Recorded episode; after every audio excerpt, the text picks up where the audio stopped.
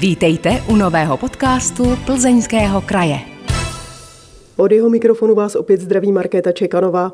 Mým hostem je tentokrát fascinující žena Marcela Kliková, která v červnu 2021 získala titul Pedagog roku základní školy v Plzni.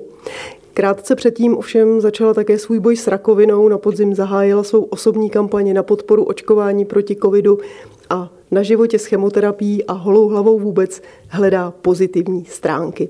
Já musím dodat, že s Marcelou Klikovou se známe asi 35 let, takže ahoj, vítej v podcastu. Ahoj, děkuji za pozvání. S dcerou jste na podzim vytvořili motivační letáčky Život s pleší je fajn které jste distribuovali do zboroven škol, do školek nebo do ordinací na Doubravce. Rozhovory s tebou se objevily v lokálních médiích. Jaké máš ohlasy na tuhle kampaň?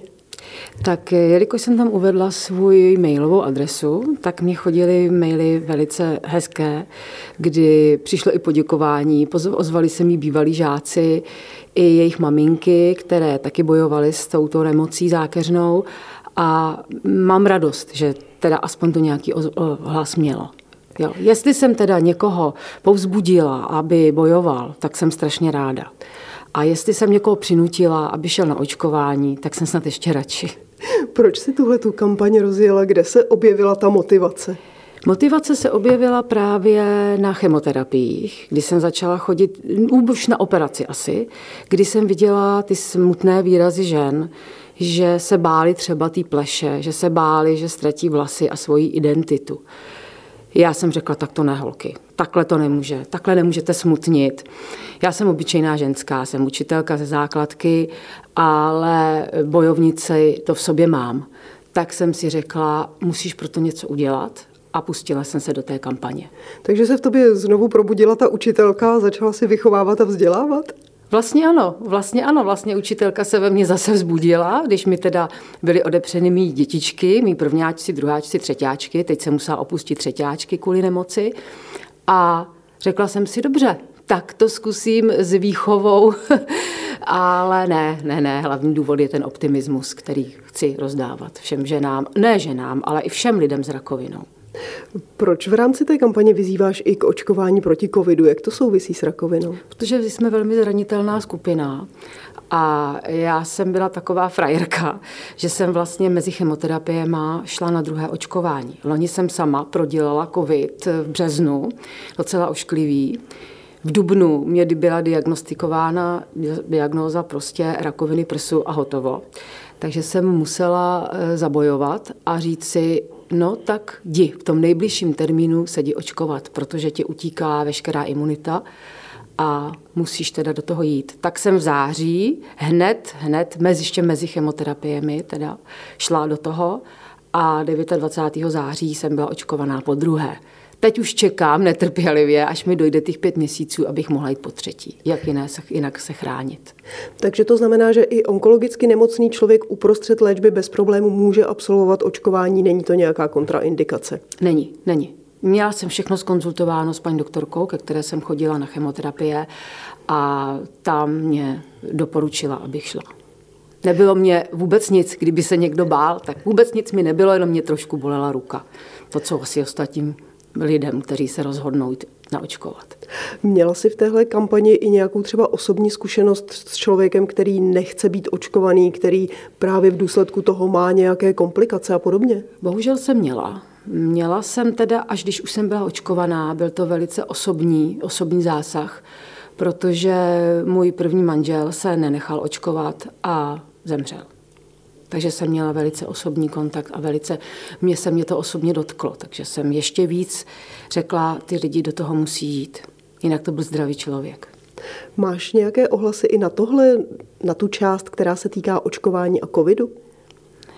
No, mám, mám ale eh, z jiných jako eh, prostě od paní doktorky, která velice, je to můj chirurg, která velice, velice mě v té kampani podporovala, ale říká, je to marný, je to marný, je to marný. Ten, kdo se chtěl očkovat, tak to udělal a ten, kdo se s tím pořád pere, tak prostě nepůjde.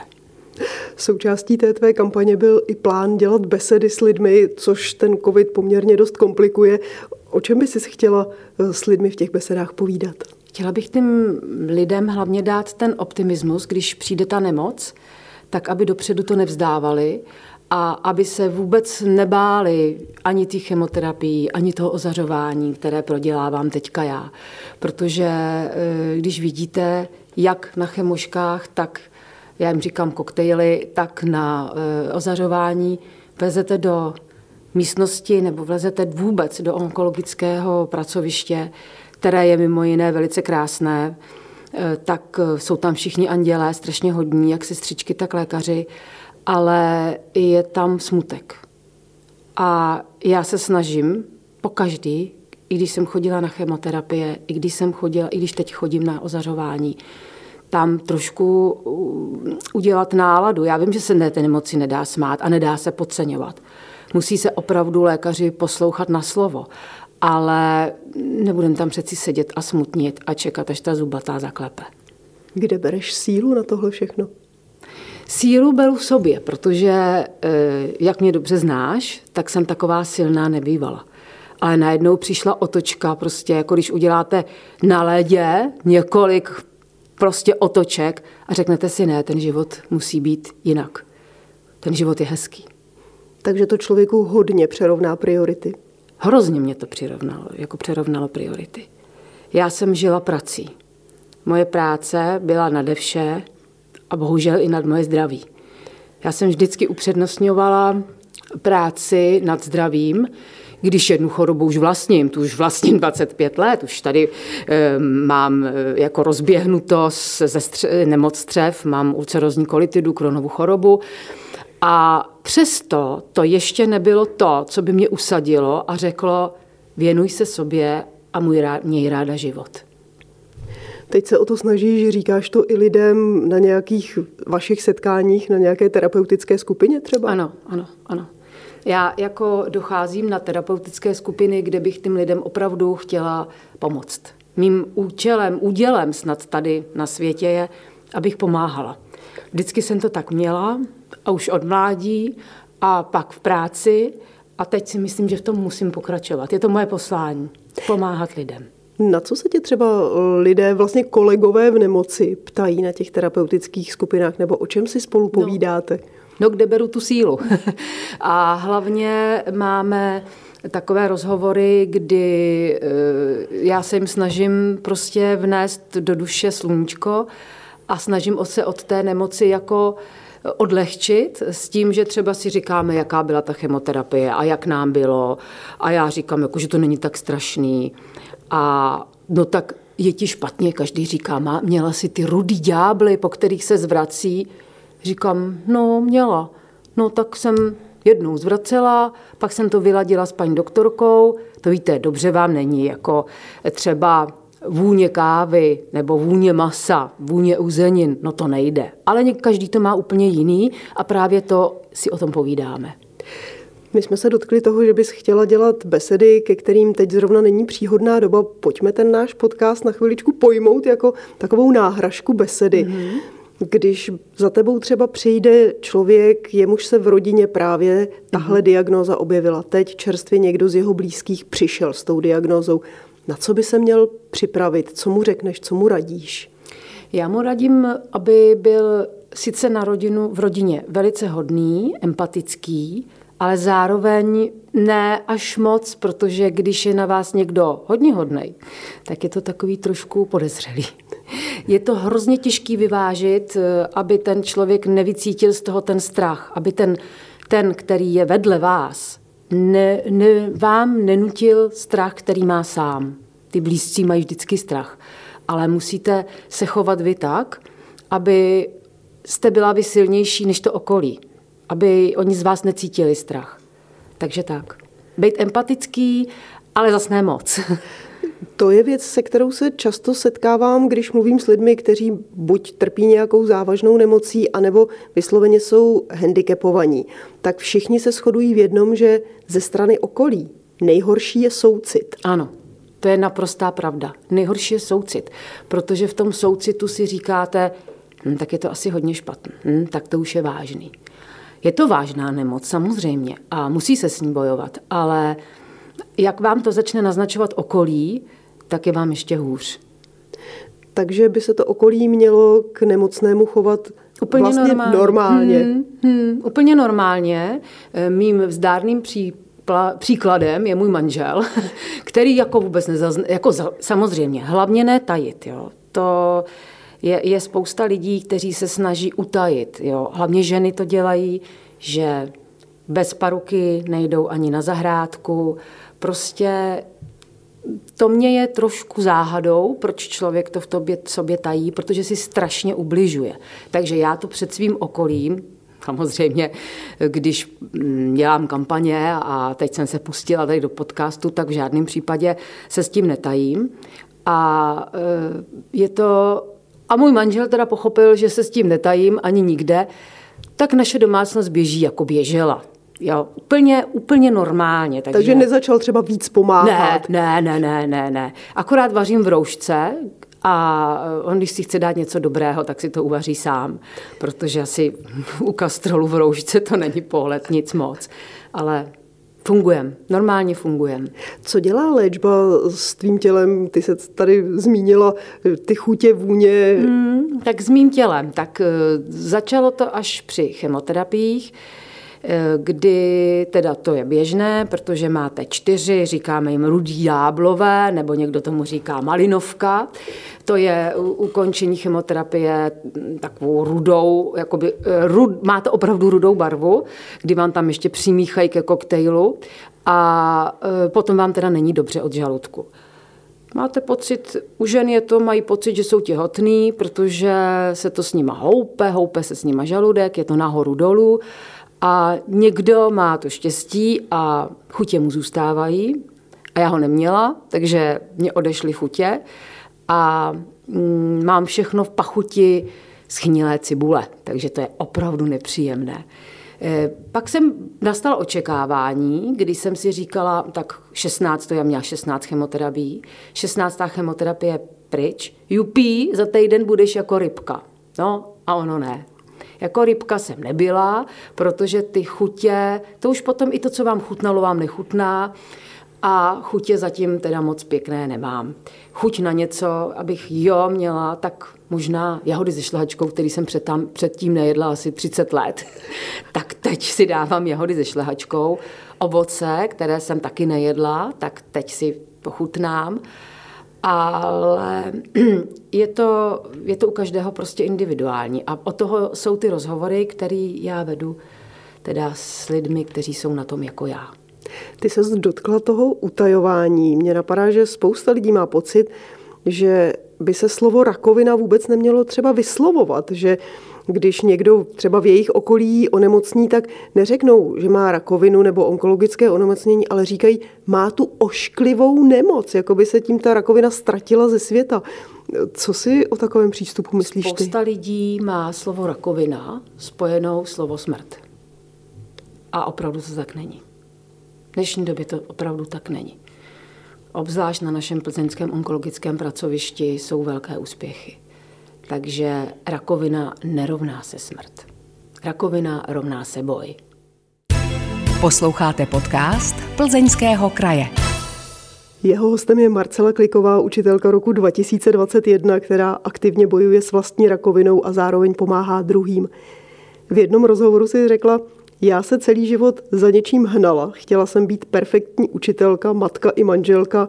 Nejradši bych se pro lidi kolem sebe rozdala. Moje tělo už mi dlouho dávalo signály, že je toho moc. U mě se nemoc projevila ve chvíli, kdy už jsem byla psychicky i fyzicky opravdu vyčerpaná. Teď jsem se zastavila. Takže je ta nemoc něco jako zpráva z hůry? Určitě. Určitě. To tělo vám dá signál. Jako. Neposlechla si jednu nemoc, neposlechla si své tělo, tak teď poslouchej, ale už opravdu. Tak to cítím já. Myslíš, že je to takováhle zpráva ve většině případů nebo možná ve všech případech, kdy tahle nemoc přijde? Ne. Někteří lidi to berou jako nějaký trest, jako něco a pak se sebe litují, ale pro mě ta zpráva prostě byla.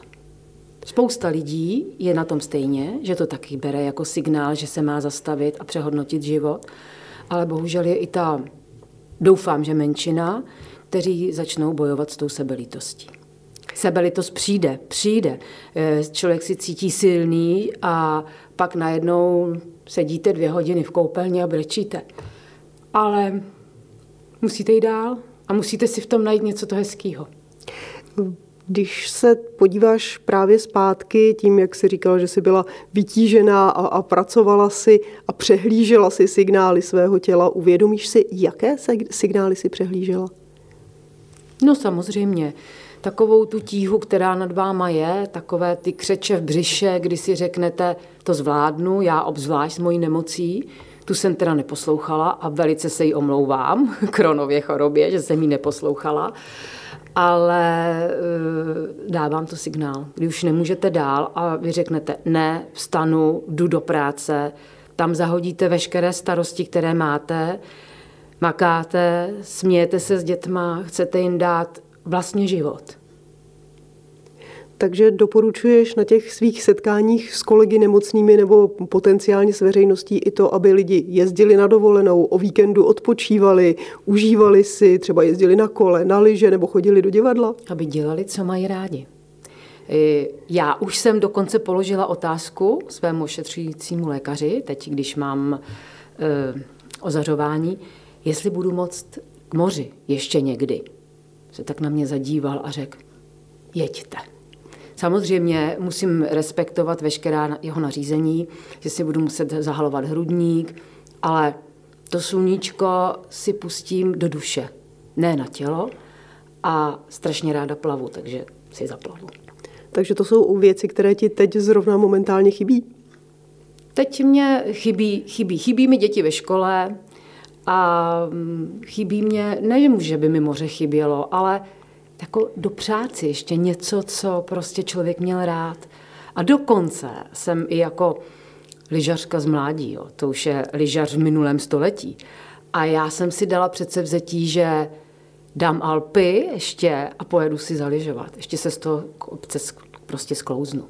Takže jaké máš plány? Alpy, moře, ještě hmm, něco? Tanec, který že jo, známe se leta, takže víš, takže ještě bych si chtěla zatančit, chtěla bych uspořádat ples, až nám tomu doma, doba jako pustí, protože jsem ve škole pořádala 13 školních plesů a strašně mi to bavilo, tak bych hrozně ráda se k této činnosti vrátila, až nás teda covid opustí jestli nás opustí. Takže to máš tedy dalekosáhlé plány, je zapotřebí, aby covid skončil a ty se to pak já do potřebuju. toho potřebuju, protože ještě, ještě prostě chci žít a chci žít naplno, protože člověk si to přehodnotí a řekne si, ne, ne, ne, teď se nebudeš zhroutit nad tím, jestli si vyškrtala třídní knihu doprava nebo doleva.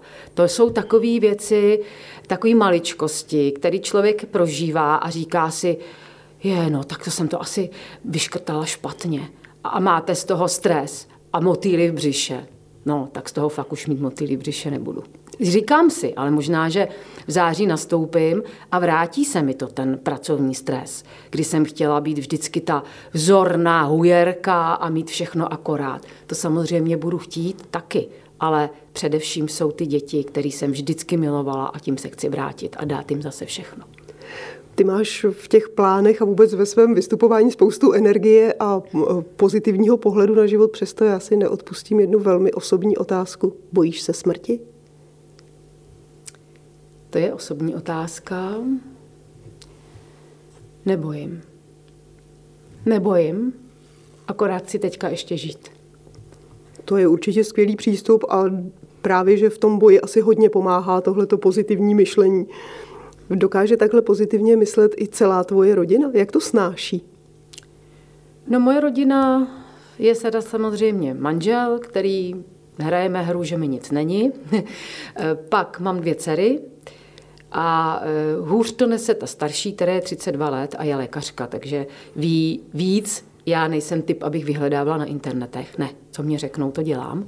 Takže tato nesla hůř. E, mladší je 22, tak ta se přizpůsobuje mým, je, veli, je velice srdcařka, ale má spoustu energie jako já, takže si ji jako vyměňujeme, tu energii. A vždycky mě chce udělat radost a studuje v Praze, takže když přijede každý víkend, tak si spolu užijeme ten holčičí víkend. Takže tak mě pomáhají. No.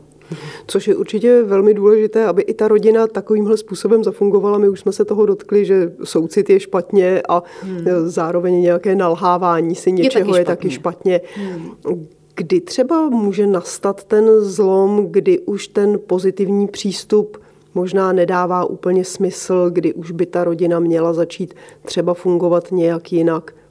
Existuje vůbec taková situace, nebo až úplně třeba do poslední chvíle v případě člověka, který ten boj prohrává, musí i ta rodina a všichni okolo být pozitivní a silní? Já to beru podle sebe. Já chci být pozitivní a silná až do konce. Ale to, co udělá to okolí, to, to člověk neví. To člověk neví, jak dlouho budou silní s vámi. Můžete být silní až do úplného konce, ale to okolí to může vzdát dřív. Tak to je tak. Já mám totiž velký vzor, mám dvě, já jim říkám onkomatky, jsou to mé velké kamarádky, které jejich děti jsem učila a obě byly učitelky. Jo, tak si říkám, asi v tom školství je stresu hodně. Obě byly. Je, proč říkám byly? Jedna je, stále ještě učí, tělocvikářka a um, jsou to oproti mě mladé holky. A druhá Evička už nás loni 6. ledna opustila, ale bojovala do úplně poslední chvíle. Takže chci být taková statečná jako Evička. Zajímají tě právě takovéhle příběhy, ať už lidí, které si osobně znala, nebo že bys najednou i v knihkupectví začala koukat po knížkách, kde někdo mluví o svém životě s rakovinou a podobně? Zajímá mě to, velice mi to zajímá a tyhle dvě holky jsem, s těma jsem to žila. Protože když měli děti ve druhé třídě, tak obě, dne, obě dvě v jeden školní rok přišly s touhle diagnózou. Takže jsem to s nima žila. Pak se z nás nestali matka, učitelka, ale pak se z nás stali přítelkyně. Takže já to beru vyloženě z praxe, jak na to. Máš pocit, že veřejnost má dost informací právě takovýchhle ze života, jak ten člověk to snáší, co by mělo dělat okolí, a nebo je tady pořád kolem rakoviny, léčby, života s rakovinou spousta mýtů, polopravd, prapodivných teorií a podobně? Ono je to hrozně těžké, protože já, já mám, teda nemám prso, takže jsem prodělávám, prodělávám rakovinu prsa, ale už jenom to, každý nádor je úplně jiný, takže každý boj je úplně jiný.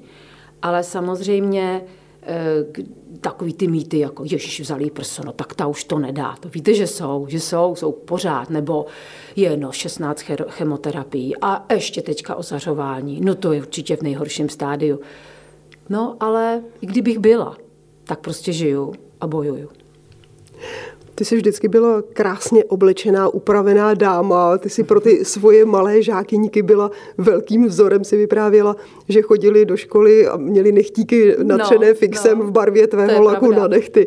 Takže si byla opravdu ten idol, ta jejich krásná paní učitelka. Jak žena jako ty snáší ten fakt, že přijde právě o symboly ženství, jako je prs a vlasy? Prs mě vůbec nezaskočil, protože jsem si řekla v mém věku, 56, tak jako to zase úplně není taková tragédie, protože dneska jsou opravdu vychytávky. Je pravda, že já jsem měla hned implantát, ale nelíbilo se mu tam. Takže v květnu eh, jsem hned, hned zároveň mě vyndali a zase mě vrátili krásný prs, ale protože plastická chirurgie v Plzni je taky velice špičkové pracoviště, no tak jsem s ním žila, květen, červen, přišla 18. června první chemoterapie a na začátku července se mu tam přestalo líbit. Přišly horečky, zarudnutí a implantát jsem vrátila. Tak eh, jsem se teď, eh, tak jsem se nakup, naučila kupovat podprsenky, které mají super kapsy a není vůbec, vůbec nic poznat, takže toho se, milé dámy, vůbec nebojte. No, řekla si dáma, no, vždycky jsem se snažila chodit upravená ale zase, aby si posluchači nemysleli, že jsem nějaká krasavice. No to nejsem, jsem úplně normální ženská, ale vždycky jsem se snažila tak jako ladit oblečení, to jsem měla po mé, to mám po mé babičce asi v genech, ta byla takovou dámou, ale víte co, jak přijde to přehodnocení života, tak přijde i to přehodnocení. Ale neznamená to, že se z vás stane smutná taková šedá myška Ne, prostě. Naučila jsem se malovat obočí, místo řasů si dávám tmavší stíny, aby ty oči byly výrazné. Rtěnku, no tu nikdy neopustím, to jsem říkala, a nechty nalakované a upravené ruce. I do rakve. Je to opravdu teda teď velmi suchý humor, ale tak to mám, no. A naučila se zvázat různě šátky, aby i ta plešti slušela? No, naučila, naučila. Chodila jsem celé léto, jsem prochodila v šátcích, ale zase jsem byla i tak statečná, protože e, mám kamarádku, ke které chodím na kosmetiku. Představte si, že i já teď chodím na kosmetiku, co mě asi líčí, že jo? Ne, jenom tak si tam chodím odpočnout a namasírovat obličej. A ta mě říkala, to by ta, sluš, to by ta pleš ale fakt sluší.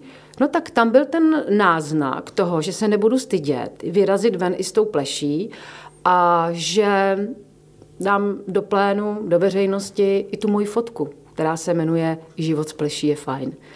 Tak když mi nefouká na šešuli, no teď vůbec teda, teď mám čepici a e, třeba přijdu, řeknu do krosa, když jsem očkovaná, tak si to můžu dovolit, jdu s kamarádkou třeba já na čaj, ona na kávu, protože káva mě velmi nevoní, tak e, si sundám tu čepici a řeknu si, abych tady nestrašila ostatní, vemu si ten šátek a pak si řeknu, já ho nemám.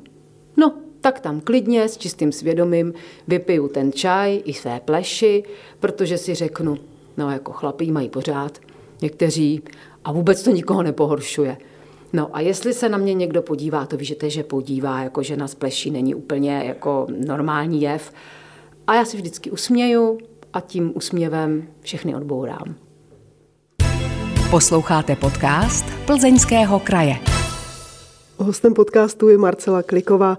Až doteď jsme si povídali o rakovině, se kterou bojuješ, ale pojďme se teď přesunout do školy, protože jsi učitelka, jsi pedagog roku 2021. V roce 1988 si nastoupila do svého prvního zaměstnání na 22. základní škole v Plzni. A tam si dodnes. Učila už si tedy i děti svých prvních žáků? No to jistě, to už právě přichází, že mám děti svých prvních žáků a to je strašně, co mi těší, že ty žáci, mý bývalí, mají ke mně tu důvěru a chtějí ke mně dávat ty své děti. Takže to mě těší. Poznáváš ty svoje tehdejší žáky, nebo se oni hlásí k tobě? Oni se hlásí ke mně. Ale Některé, kteří bydlí v Doubravce, protože já tam žiju celou dobu, tak se potkávali jsme se, tak se poznáváme. Ale taky někdy tápu. Tápu a hledám obličej se jménem. To asi po 33 letech praxe pochopí všichni eh, pedagogové a nepedagogové si to dovídou představit. Stane se taky, že pak učíš toho malého mrňouse a začne se ti vybavovat to je celý tatínek, přesně no, takhle zlobil, ano, tohle neuměl. Ano, ano, ano, tak to mám. Hm. A je potom ten přístup k tomu žákovi nějak jiný, než u toho jiného žáka, jehož rodiče si nikdy neučila? Když už víš, že ten tatínek nebo maminka měli třeba s něčím problémy, tak k tomu dítěti přistupuješ trošku jinak? Ne, já se snažím úplně stejně.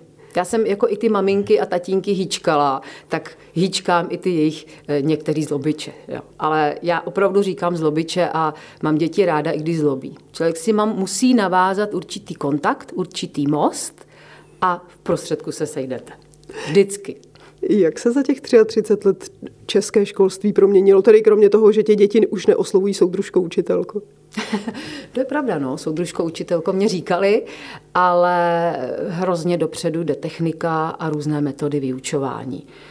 Což je pro mě kámen úrazu. Já s technikou nejsem kamarád, ale samozřejmě, když člověk musí, tak se naučí všechno. A víte co?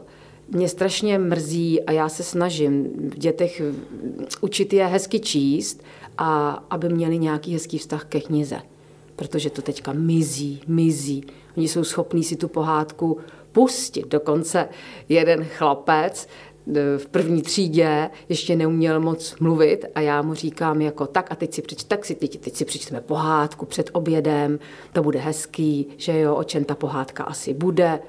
A on mi řekl, neuměl mluvit, jo, tak řekl, paní učitejko, puste nám to na interaktivní tabuli. No a byla jsem nahraná. Takže já jsem řekla, že interaktivní tabule teď nebude, že si to hezky přečtem. Tak poslouchal. Nakonec poslouchal možná víc, než kdybych jim to pustila na interaktivní tabuji. To může dítě, které má až takhle velké výslovnostní vady a nedostatečnost výslovnostní nastoupit do školy? Bohužel dnes ano.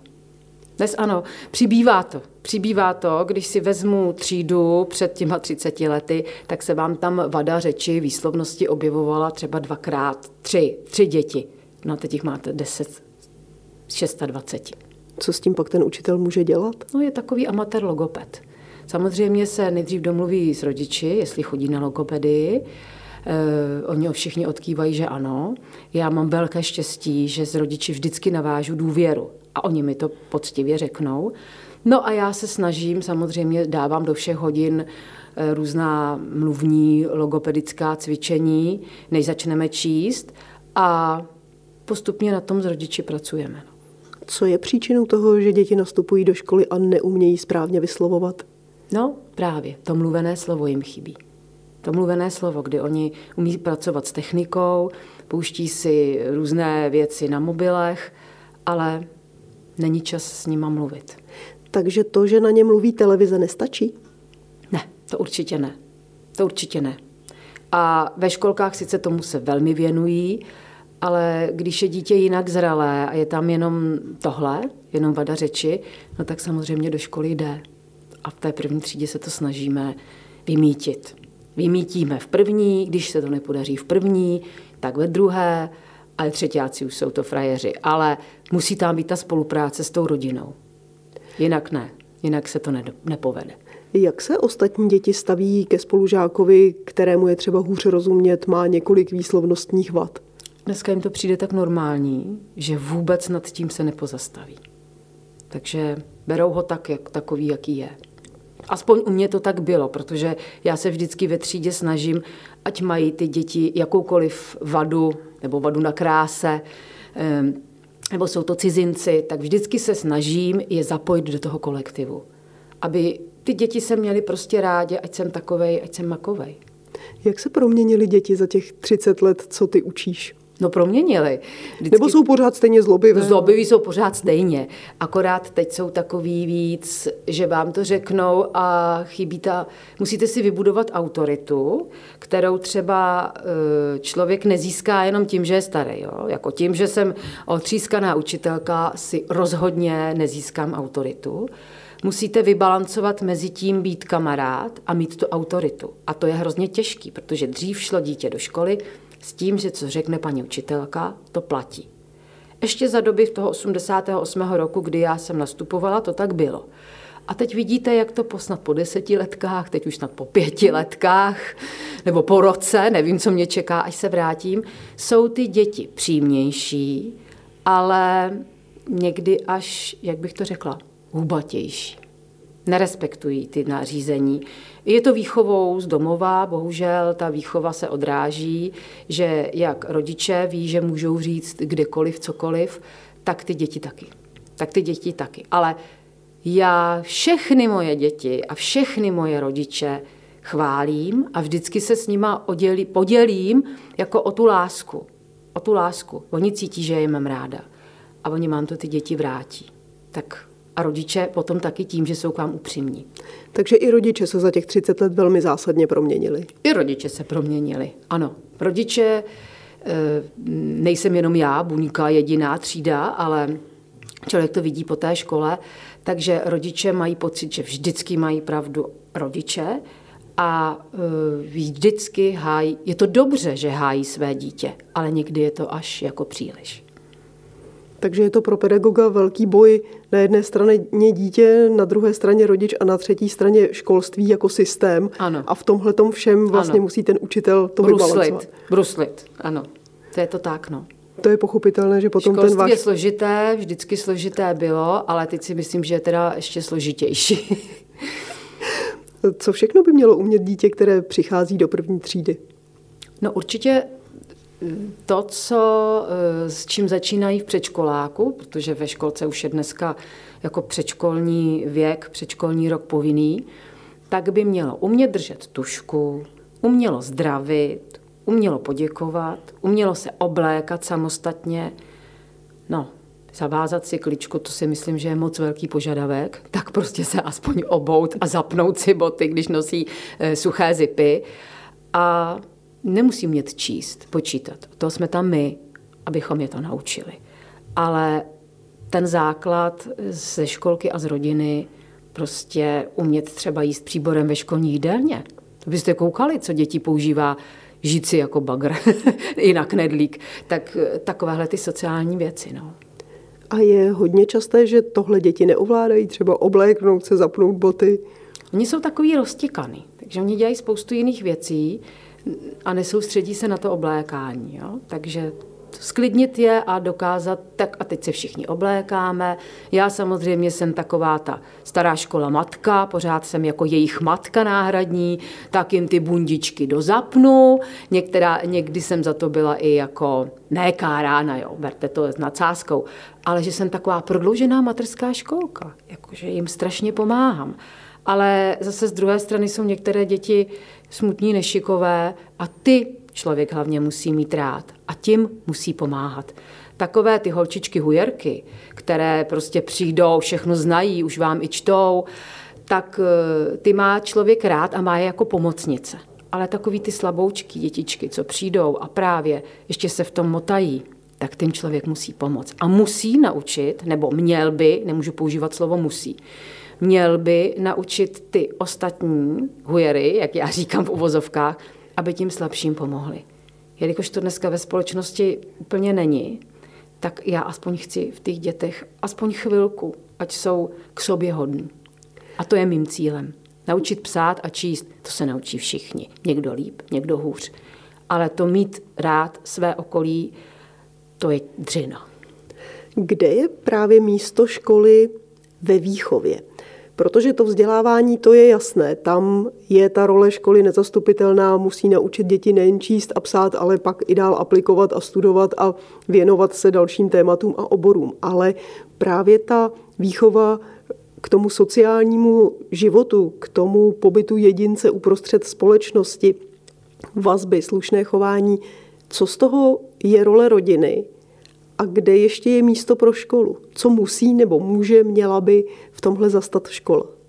No, já začínám mít pocit, že ta škola přebírá právě teď hodně i tu výchovu. Rodiče děti zabezpečí, zabezpečí je finančně, pošlou nám je do školy, no a uč a vychovávej. Ten výchovný aspekt, který byl jedině nebo dřív velmi na rodině, tak se začíná ztrácet a začínáme ji přebírat my, pedagogové.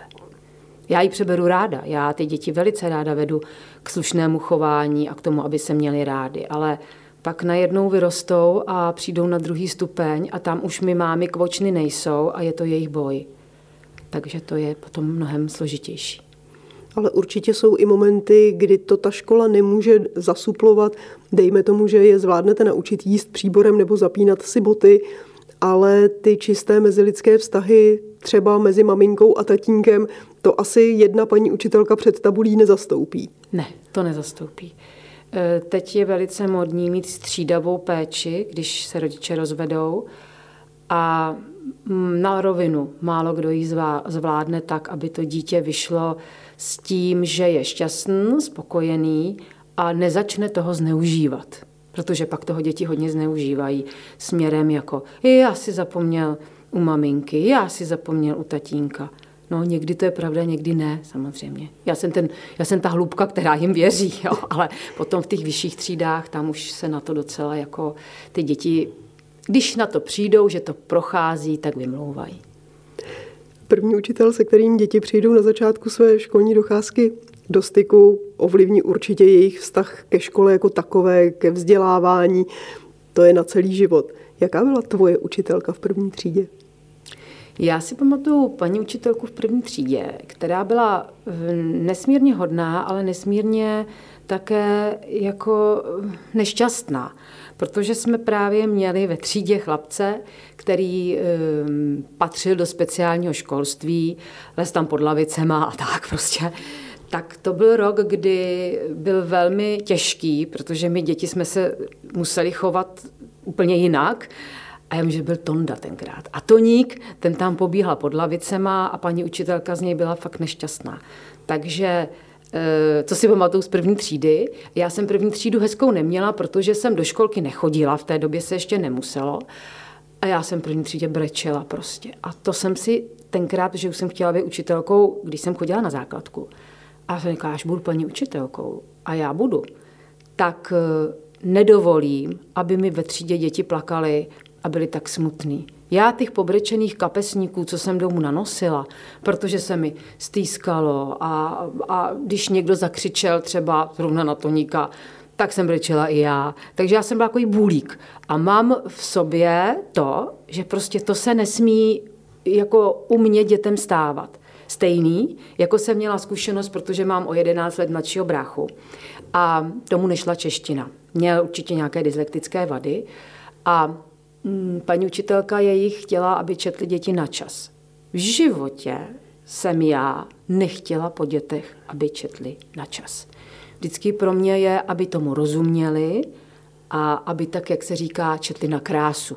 Takže já se snažím je naučit číst tak, aby rozuměli tomu, co čtou, ale ne na rychlost. To jsem nikdy neudělala, protože jsem zase cítila od svého bráchy, jak to bylo, eh, jak brečel a furt číst nechtěl a bolel ho břicho a pak si šel na něco k jídlu a pak šel na záchod. Bylo to hrozný. Jelikož jsem o 11 let starší, tak jako segra jsem ho často měla eh, jako na starosti a bylo to jako zoufalý, protože člověk na něj nemohl ani po dobrým, ani po zlým, nezabíralo nic.